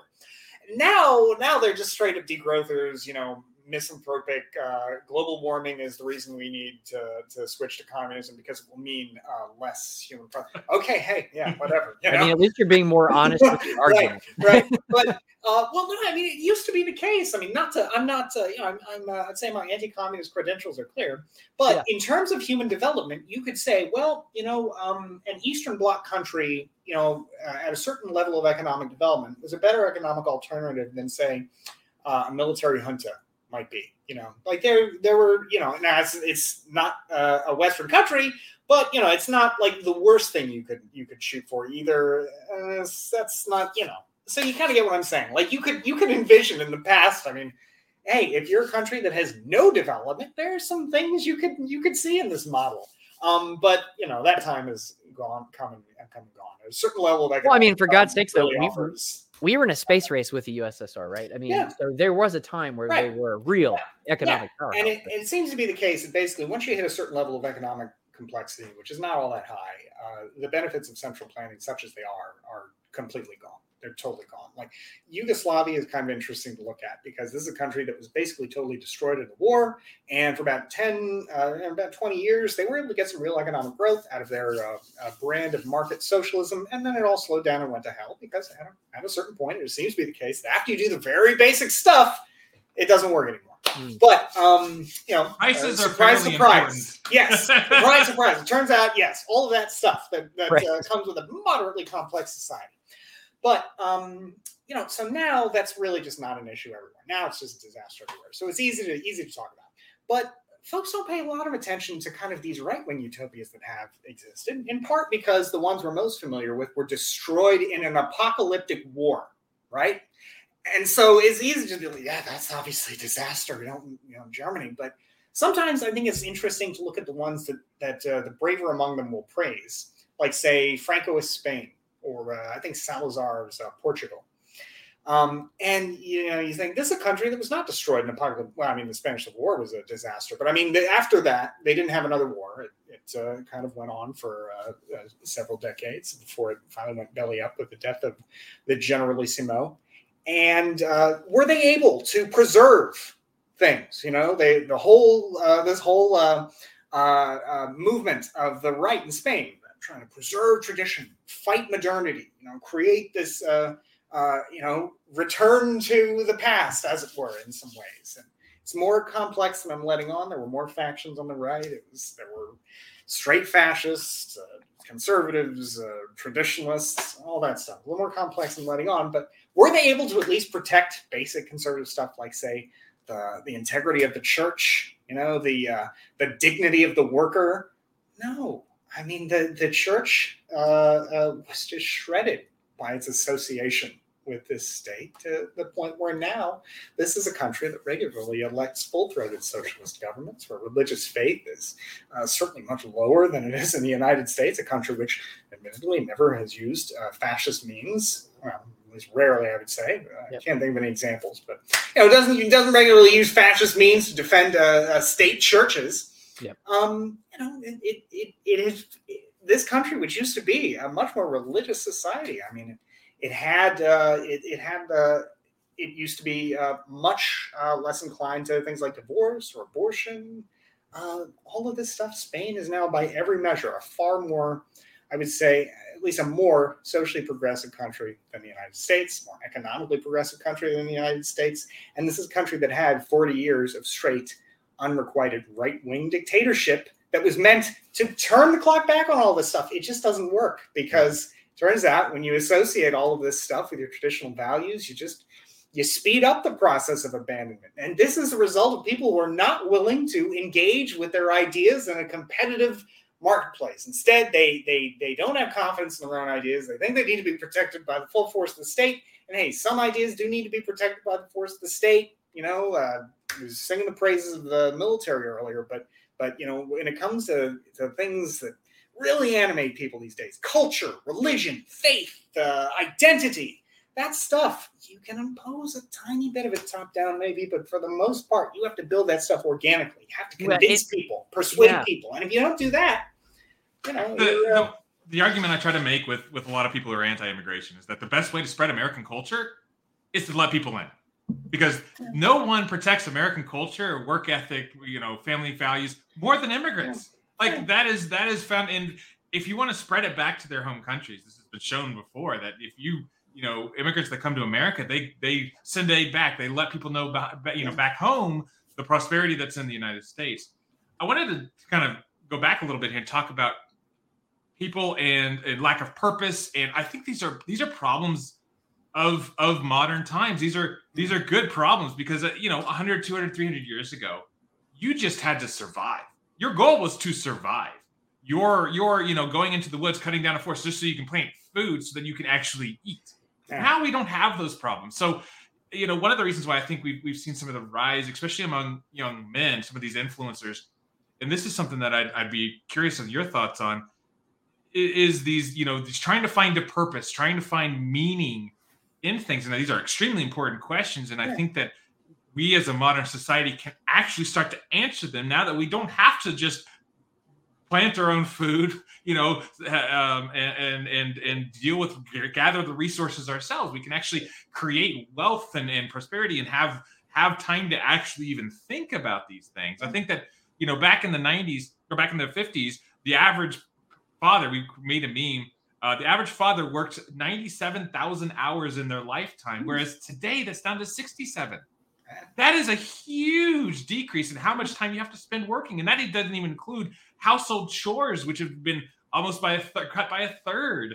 Um, so we've got the time to think about these things, and that's you know there are challenges that come up, you know that that that brings with uh, yeah. that brings with that. So how do we start to answer these questions and particularly how do we especially with young men young men seem to be the most impacted by kind of this lack of purpose this lack of of of self sense of self like how do we start to address these questions that is a really good question I, uh, I, have one. to say it is difficult. It is a little tragic because I was thinking about that the other day. I was thinking, you know, gosh, I had a great dad. You know, raised me up, gave me a sense of self worth, a feeling of uh, you know wanting to be an active participant in your own life and all that. I mean, he wasn't he wasn't really a political person. He just you know, Plinko chips fell the way they did, and he was a, a big part of that. I feel like, and I had you know a lot of a lot of good things to say. Perhaps most importantly, do as I say, not as I do. Mm-hmm. You know, he was very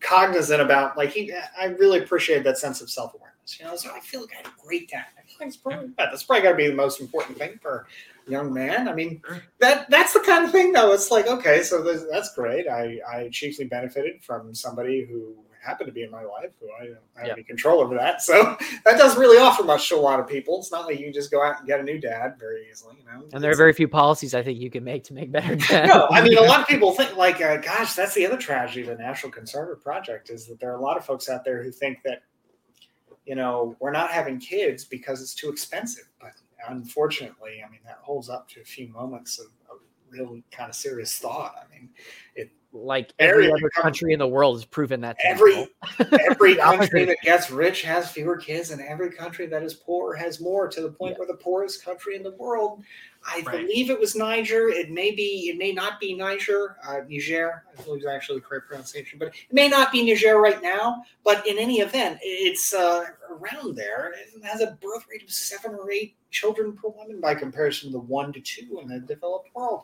And so, is it because you know, are, do people have high birth rates because they have a lot of money? It does seem to be the case that at a certain point on the income spectrum, the birth rate does go back up. Once you get to be, I I think once you really start to be making, uh, uh, I don't know if it has to be millions of dollars, but it Well, has how much does Elon several- Musk skew that with his kids? Well, right, right, right. It, it does not, as far as I know, it doesn't have to be millions of dollars, but it has to be, I think, at least a few hundred thousand before you suddenly now have the buying power to buy the services of other people to assist in the project of raising children.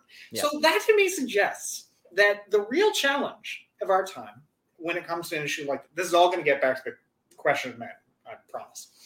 Um, I appreciate y'all being so open. I'm enjoying I it. enjoy. It's a great conversation. Um, the, uh, the the suggests that the problem is that people really prefer their time, uh, and they are saying, "I, I would love to have children, uh, but it's just so goddamn expensive." It's like, well, maybe, but then again, it may be the case that actually. Uh, People historically had uh, children uh, with much less uh, income. They not historically, still do, still in the United States, still around the world, and whether you think that's a responsible decision or not, in terms of people's human priorities, we imagine other people in the world also have agency.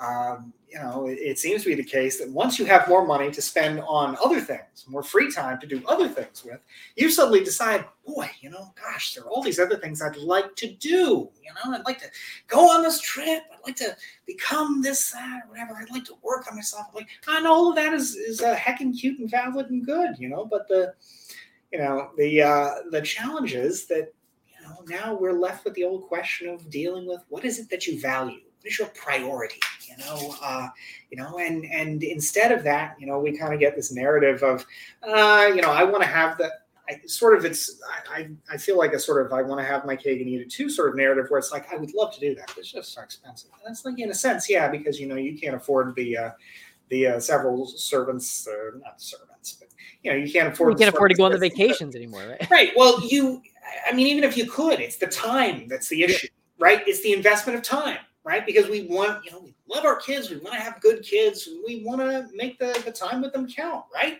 Um, but that does mean that you spend less time on other things. And, and that time is the ultimate fixed uh, commodity, right? Even if we eliminate scarcity, we still have to deal with the scarcity of time. And uh, that's a very hard thing to do, it, it seems like in the modern world, until you get to a level of income that suggests really uh, there's not a great solution to this problem. Um, and people will do things like they'll they'll fund healthcare uh, for um, uh, uh, or not uh, healthcare. They'll fund uh, very generous maternal uh, or parental uh, support benefits. And hey, there may be good reasons to do that for the sake of your values or something. But if you're doing that to increase the population, it just makes a tiny bit of difference, and it it really doesn't do much of anything at all. Everywhere it seems to have been tried, and they've tried it in Russia and Hungary and France, and it always seems to have a very marginal uh, marginal benefit. There's this idea that we can use state power to kind of reverse these negative trends, and it seems to be the case that that is just You can't doesn't seem to human match up with our revealed preferences. You know, I mean, you can if, if people want more time, and not a lot the government can do there. Um, uh, Well, hey, they can make us all more poor. Warren. yeah, they can try that. do that. there you go. That will that will that would make a difference. But then again, the other challenge too that makes this such a difficult one to grapple. They do a great job at that too, by the way. Yeah, yeah. The other challenge uh, with this is that now this is a problem that isn't just a kind of a rich people, you know, rich country problem, really, because birth control is also very affordable. And, and whatever people say about their values and ethics, it's something that they want. They want control over when these momentous things happen. So um, there's just there's just nothing you can be able to do with that. And and we have now seen that um, as you try and restrict access to this sort of stuff, all that happens is people have less sex. So you know, because it turns out now we're so advanced as little monkey with our monkey brains that we found things that are often more compelling. Uh, maybe they should or shouldn't be, but you know, now they're just so many ways to spend your time. Now it is more important than ever that you persuade. In in, I think in the past, just we maybe for we maybe don't realize just how much of life was sort of slotted out for us. Um, maybe not in oppressive ways, but just like you know, what else you can do? You know, I'm I'm I'm 30 you know, in uh, in the year 1950, what else am I gonna do with my life? I mean, it's time to have some kids. What am I gonna do? You know, there's only uh, only three channels, and they're all over at 9:30. I mean, you know, I gotta, you know, some point, you know, now you have the world ahead of you. You have to make those choices, and that's uh, that's tough. So that's that's my to say that there's not much that the state can do with these problems. I feel like so that gets us to men, and that's really tough. I think for men because men uh, have such a uh, they have uh, you know that, that sense of wanting to provide uh, you know in a free society uh, you know your role as a provider remains important but in a different way. It's not that you are essential for survival because it's possible for a woman to work and support herself. I shouldn't say possible like it's a rare thing and it's uh, common. Yeah. and it's it's not uh, you're not essential in the sense of um, you know i have to work or or we're all going to starve. It's more like i have to work so we can have a good standard of living to do the other things we want to do like on those vacations or realize some other ambition you know?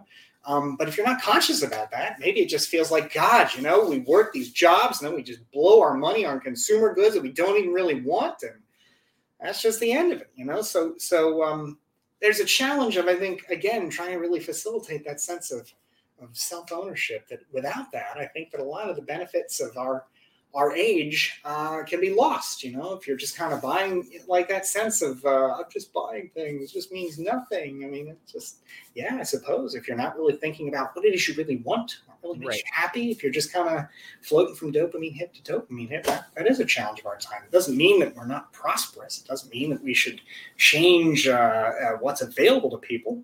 Um, but I think in the past it may have been a little easier because so much less was available to people. Yep. Um, uh, and uh, you know, Your it- choices does have its benefits. I'm yeah. Not, not that we should go Right. back to it, right? but So there are, yeah, that's the thing. Like if you you don't have like have you did you guys hear this? Uh, uh, Shoe on Head is uh, one of my favorite posters. Not because I really agree with very much of what she says, but because she's very much a master of her craft that just Yeah. knows how to just drive engagement. She's just a master of that.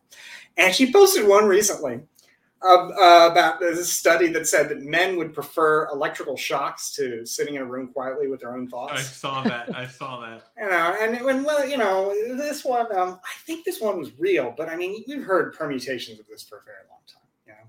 And I mean, it's true. It is so goddamn hard to just sit there and just think, what do I want out of my life? Yeah. What is it all? What is it?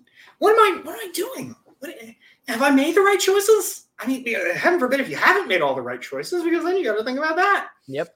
And uh, It's easier to follow the dopamine hits. Right. You know, I got to think about mortality. I mean, hell, I only have so many hours in in this world. I got to make it. How do I make the best use? of These are hard questions to grapple with, and I am not sure what um what drives people to do it because I got to say, um, sometimes I worry that maybe one of the challenges of our time is that it's just easier to just sort of go on autopilot and just kind of Well, and I, I, I think Yeah. you're onto something because when I when I really think about that, I mean, sure, things were we were less prosperous. We maybe had less in the 50s, for example. Yeah. There was, you know, and based on which demographic group we're talking about, Yeah, way worse but, other people. you know, just yeah, the- standard American, you know, white male, whatever. It, it- they may have had less. They may have been poorer. That drove them in ways to do things like have children, which Yeah. have, having children is a very rewarding thing to Right. do. It changes your life. In, in Yeah. a way, it also get, kind of introduces agency in a, in a indirect way. yeah. But it's like um, Well, nowadays, purpose gives you uh, children give you purpose for Exactly. the next 18 years or for every kid, right? Exactly. So it, it helps give But- you purpose. Whereas That- now we- it's, it's- it- I was to say, whereas now it's just a lot easier to it, the, the the default state, right? If you're following the dopamine, is to just just stick into the matrix and you know, But you know what the other challenge with that is, though, that that things like, for example, having a child, like that is uh, what Bryan Caplan did. This uh, uh, I, I never read it, but I've heard a lot of praise for this book. Um, I think the Selfish Case for Children is something that effect. Um, and he says, you know, look, you're. Uh, your children are not necessarily going to make you happier, but your grandchildren certifiably will in a way that benefits your life in such a massive capacity that it is literally in your self interest to have as many kids as you can. That is scientific. I have proven that that is the way to have the most meaningful life possible. All, all this and that. I believe that. We'll take it for uh, you know we'll dispute that because I I don't have any reason to dispute that. Um, so just taking that for granted. Keep in mind though, like what a what a leap of faith this is to say, look, okay, um, I'm gonna have a child. Um, and uh, you know, just trying to think about this like maybe an ordinary person would. Maybe they wouldn't want to want to concede to to it. Uh, okay, well, first of all, uh, heaven forbid, my, um, I'm going to have a healthy child. We're not going to have a child where the rest of my life is going to be defined by their health problems. You know, mm-hmm. I mean, that's maybe I'll find some meaning in that along the way, but at first, that is a terrifying prospect. Yeah. Okay, so that's one. You know, we're going to have a healthy birth. We're not going to have a, a, sort of a life changing event that makes uh, makes a, a, permanent trauma or a trauma for the rest of my life. That's one. Two, um, I uh, I guess I've got to decide that I'm at the point where I'm ready to take on an 18 year commitment. Right? Uh, you know, I haven't now. Uh, many people find uh, the idea of uh, commitments for any length of time very, uh, uh, very difficult. Yeah. And now here's one that is not just 18 years, but by the way, increasingly, here's something that probably uh, doesn't help the situation. I don't imagine it's a big decision driver, but I mean, the state's role in children. If you screw up, you let your kid walk to walk to school um, by themselves, then we might arrest you. You know, I mean, it's possible. Um, you know, I don't know how much of that really factors into decision making, but I'm sure it makes the whole thing over you know, a, little, a little tougher than it otherwise be. So you're taking on a big commitment. You're asking people to do a lot, and you're saying basically, okay, but huge meaning rewards, serious reward in terms of meaning and purpose, and it changes your life. I totally believe that, and yet I also recognize as somebody who's not yet on the other side. I mean, hope, hope one day to be, you know, have some kids of my own, but I recognize uh, you know, yeah, I agree, but I also recognize there's no reason. Uh, why would you ever tell me anything else? you probably feel like a terrible person. It's horrible having else. kids. You can't. Yeah, who's gonna say that? Yeah, you know? exactly. I mean, so it's uh, it's a big decision, and it's an example of the kinds of decisions that now um, people in free societies are left with. It in the past they just didn't have it all because eventually, what well, birth you, control you, you had would fail if have... you even had it. Yeah, you needed people to help out on the farm. You needed a retirement plan. You, you needed. Yeah, there, there's yeah, so many things. You needed too. the children for right. poor things. Yes, you needed. Yeah, there was huge. Uh, uh, yeah, like uh, you know, one of the tragedies of our time. We don't have more child labor. You know, I'm kidding, but yeah, yeah. But, but, seriously, like uh, you know, there there are like it is not a functional thing anymore. Yes. You're not doing this for functional reasons. Right. You're doing this for emotional satisfaction and for the uh, you know the joy of uh, creating a new life and raising and and not and, being uh, alone on your deathbed yeah, not being, yeah, yeah, right. Yeah, exactly. I mean, these are really these are not uh, these are not simple uh, uh, simple things. You know, they're not just like uh, I guess this is just the time to do it. I don't have anything else to do. Like say, you know, in the past, it's it's a tougher choice, and I think that's emblematic of a lot of uh, the problems that afflict men today. Like how do I find meaning and purpose in my life? Well, gosh, you know, I guess in the past you've seen the memes of like, uh, you know, men used to be fighting wars and and all that. And you know, we we think about like, oh gosh, that's terrible. Isn't it nice that we live in a world that's more peaceful? And it's like, well, that's true, you know. But I will say, um, there's probably a serious and extreme sense of satisfaction, purpose that comes with, uh, you know, have you guys ever seen? Uh, you guys, I'm sure, know a little bit about Napoleon, for example, right? Yeah. I mean, this guy, I mean, he he's defeated in 1814. He's exiled to this island off the coast of Italy. After nine months, after the King of France is restored, Napoleon comes back with a couple of soldiers and raises an army purely on force of personality for the purpose of of, uh, of uh, taking down the king, and it almost works. Uh, the all of Europe again has to come back and stop him for this. And at this point, this guy has made so many disastrous mistakes. So many people have been killed. Uh, hundreds of thousands of people have died. So many people died that France was, I think, the only country in Europe that didn't have a, a population boom in the 19th century, which later had some serious consequences. It was, I'm not, you know, I'm not an expert in France, but it's what I've heard. And yet, this guy offered such a clarity of purpose, vision. Follow me to greatness. Uh, and uh, you know, just men were just like, yeah, I will. Hell, I'll join you. We'll march to Paris together. Over out, out to, like, it's that is something that I often uh, on Twitter will mock and laugh at. But there's also a kernel of something too that's hard to create in a society where you say, create your own purpose. Yeah, Do your yeah, own thing. sure. That's what I do. You know, I, Yeah. what if you just don't wanna? You just want somebody to give it to you. Yeah.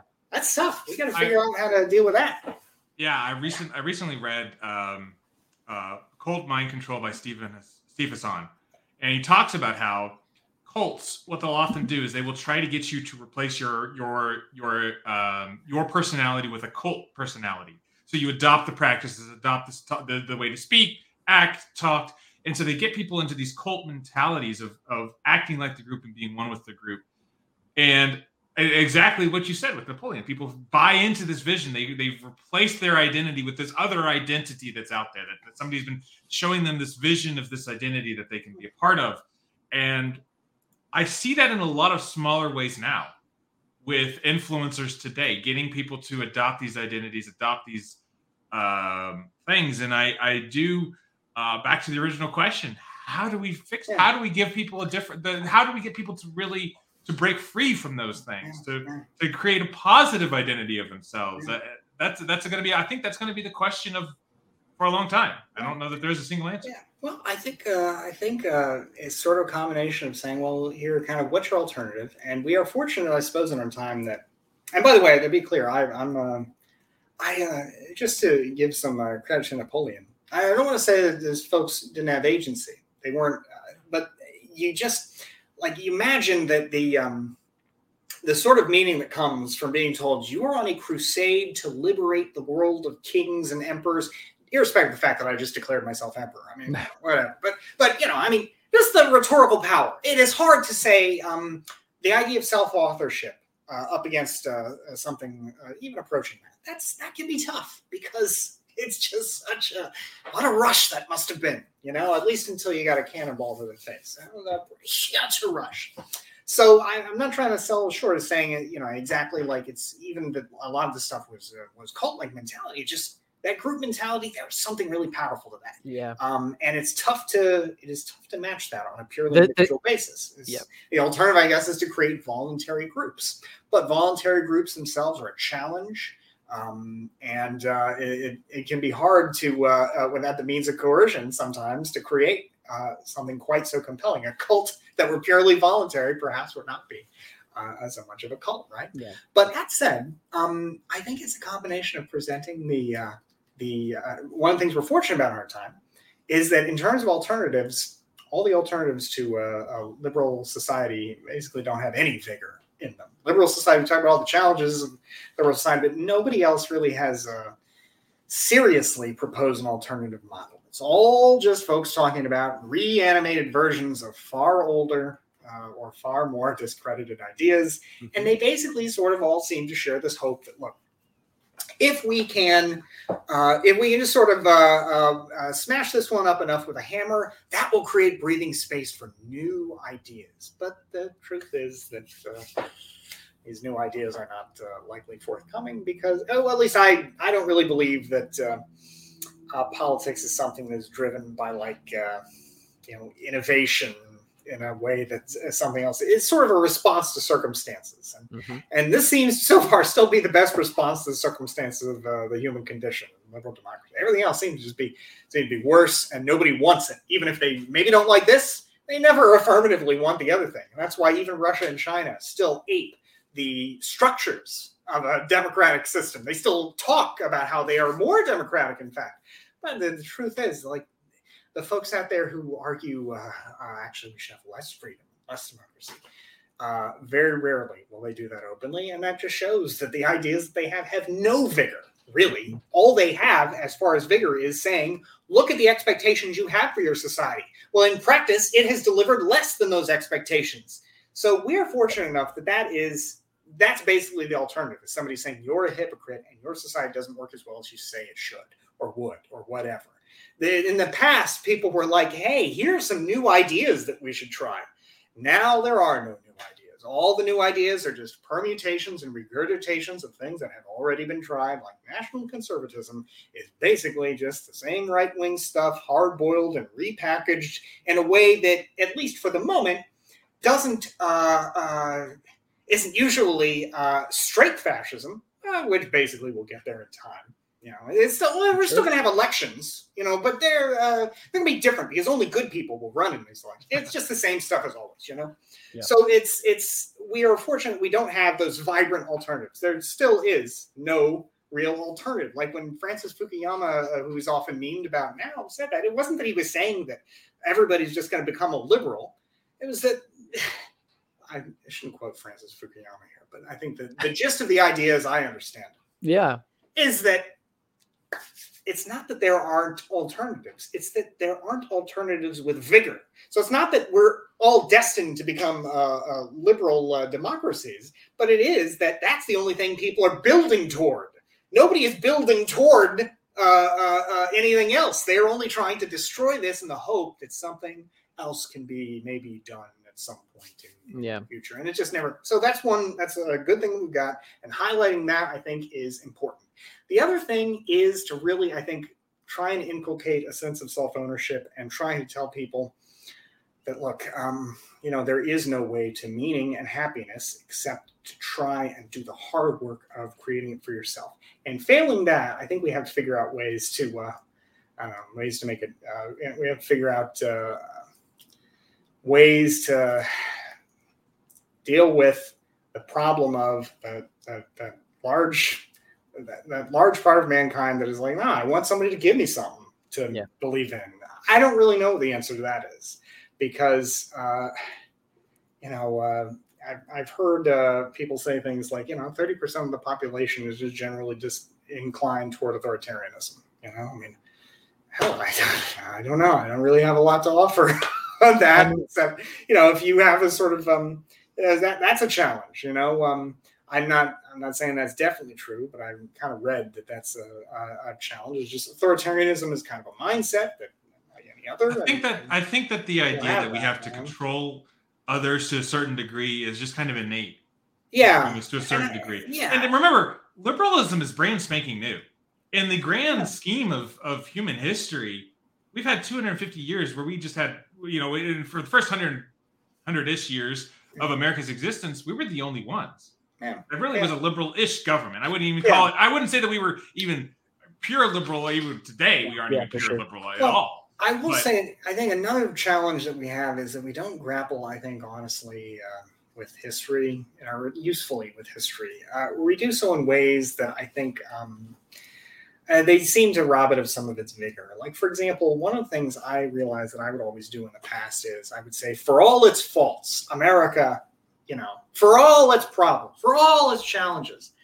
And I feel like in practice, we should just stop saying stuff like that because nobody who believe nobody who you can reach cares, and nobody who cares is reachable.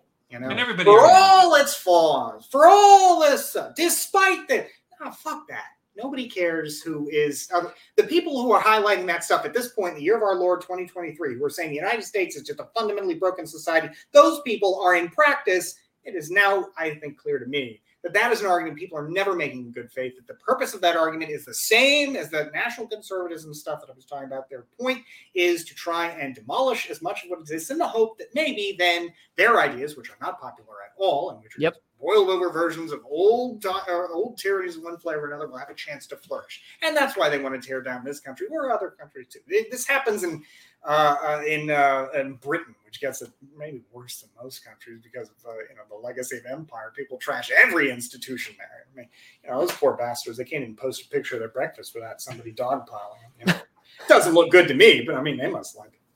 But, you know, and so this is the problem. We don't. I think we need to have more vigorous defense of our uh, institutions from a, a sort of pride uh, perspective. You know, God, I mean, just imagine the the romance of somebody like George Washington in 1776 fighting against the most powerful empire in the in the world, really, perhaps in the in the history of the world at that time. Yes. Uh, it only went on to become more powerful. In fact, it was Yeah. it's a massive uh, enterprise.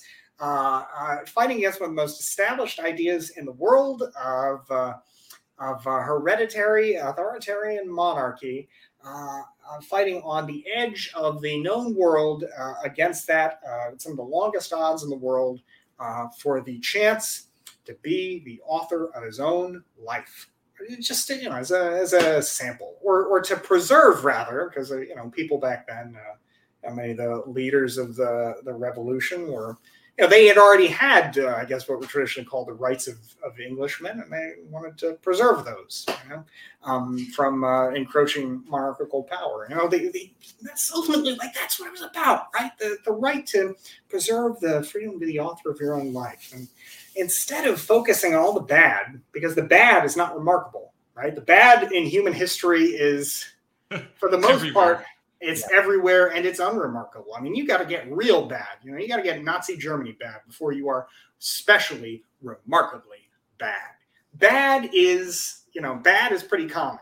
You know, uh, it's the good that is is not, and and it's that those exceptions to the rule that should really be highlighted. We need to judge people not just clearly we need to we need to have caveats and when yeah. we talk about the founding fathers and talk we yeah. should talk about their flaws. Yeah. But they made a step forward that had never been seen. Yeah. And we like has has has impacted the world in a positive yeah. way.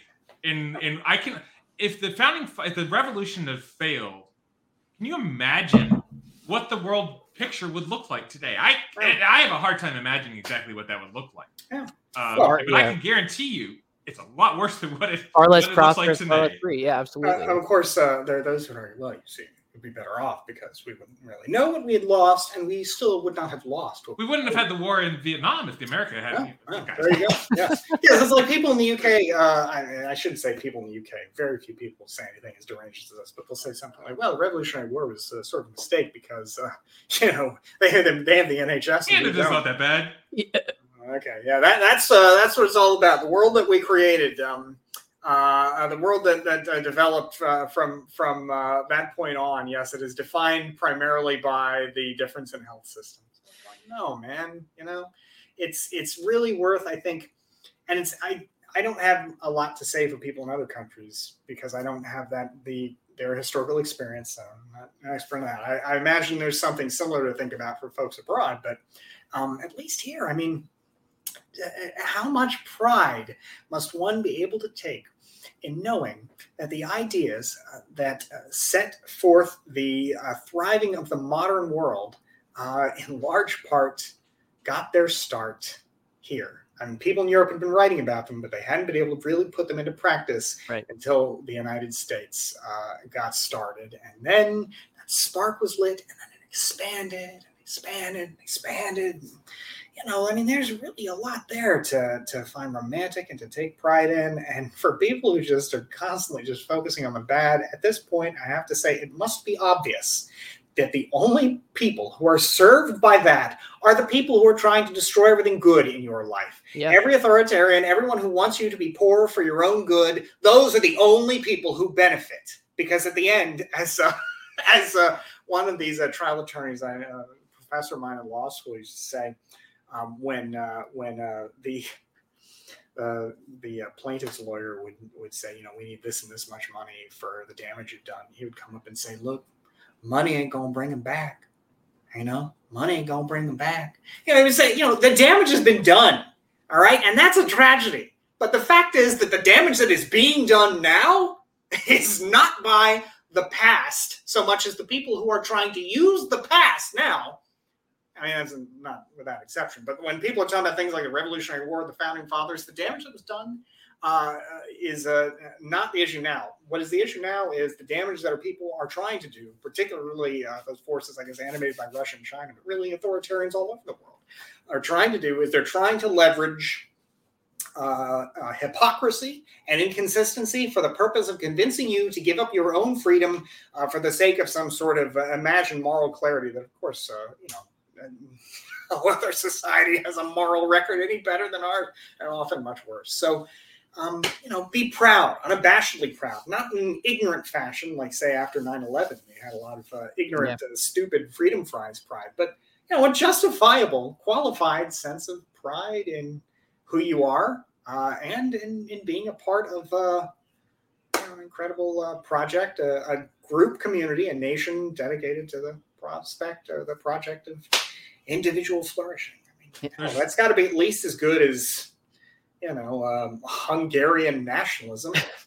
yeah, whining no. about whining like a fucking bitch over the There's... Treaty of Trianon a hundred years later. No offense to Hungary booze out there. I, I, got nothing against Hungary, a valued NATO ally when uh, uh, Viktor Orban is not uh, mucking things up. But I mean, come on! If you're an American and you're uh, looking at these places for inspiration, uh, it's like these communists who want to talk about Lenin and Stalin and won't even give somebody like fucking Eugene V. Debs uh, a chance. You know, I mean, an American socialist. They have no interest in that stuff. They just want this romantic nonsense that has no applicability abroad. Uh, it offers nothing. Uh, if, if, you want, you know, you want. So that's, I guess, my idea maybe for a sense of identity is maybe a renewed sort of uh, unashamed intellectually qualified, but not uh, constantly tripping over itself to, to prove that it's, you know, good and decent and caring and thinking about all this stuff. Just says no america is freedom is good and there's value and virtue in that because it allows you to be the author of your own life to transcend misery that has defined the human condition everywhere and always in the past. Here's a chance to do something else. This is a project worth being a part of worth uh, contributing to worth identifying with uh, and worth defending. There's something. That Absolutely. is yeah, no, I was going to say I think we're we're over our target time, so I think that I couldn't have chosen a better way to kind of encapsulate the conversation. I mean, effectively, that's a lot of the ways that's a lot of the motivations behind what we're doing with Project Liberal. We want to be guided by that true optimism and that that, that mindset, like that, bring people back to the true values that like made the society great because we believe that they're not dead; they can make society great in the future.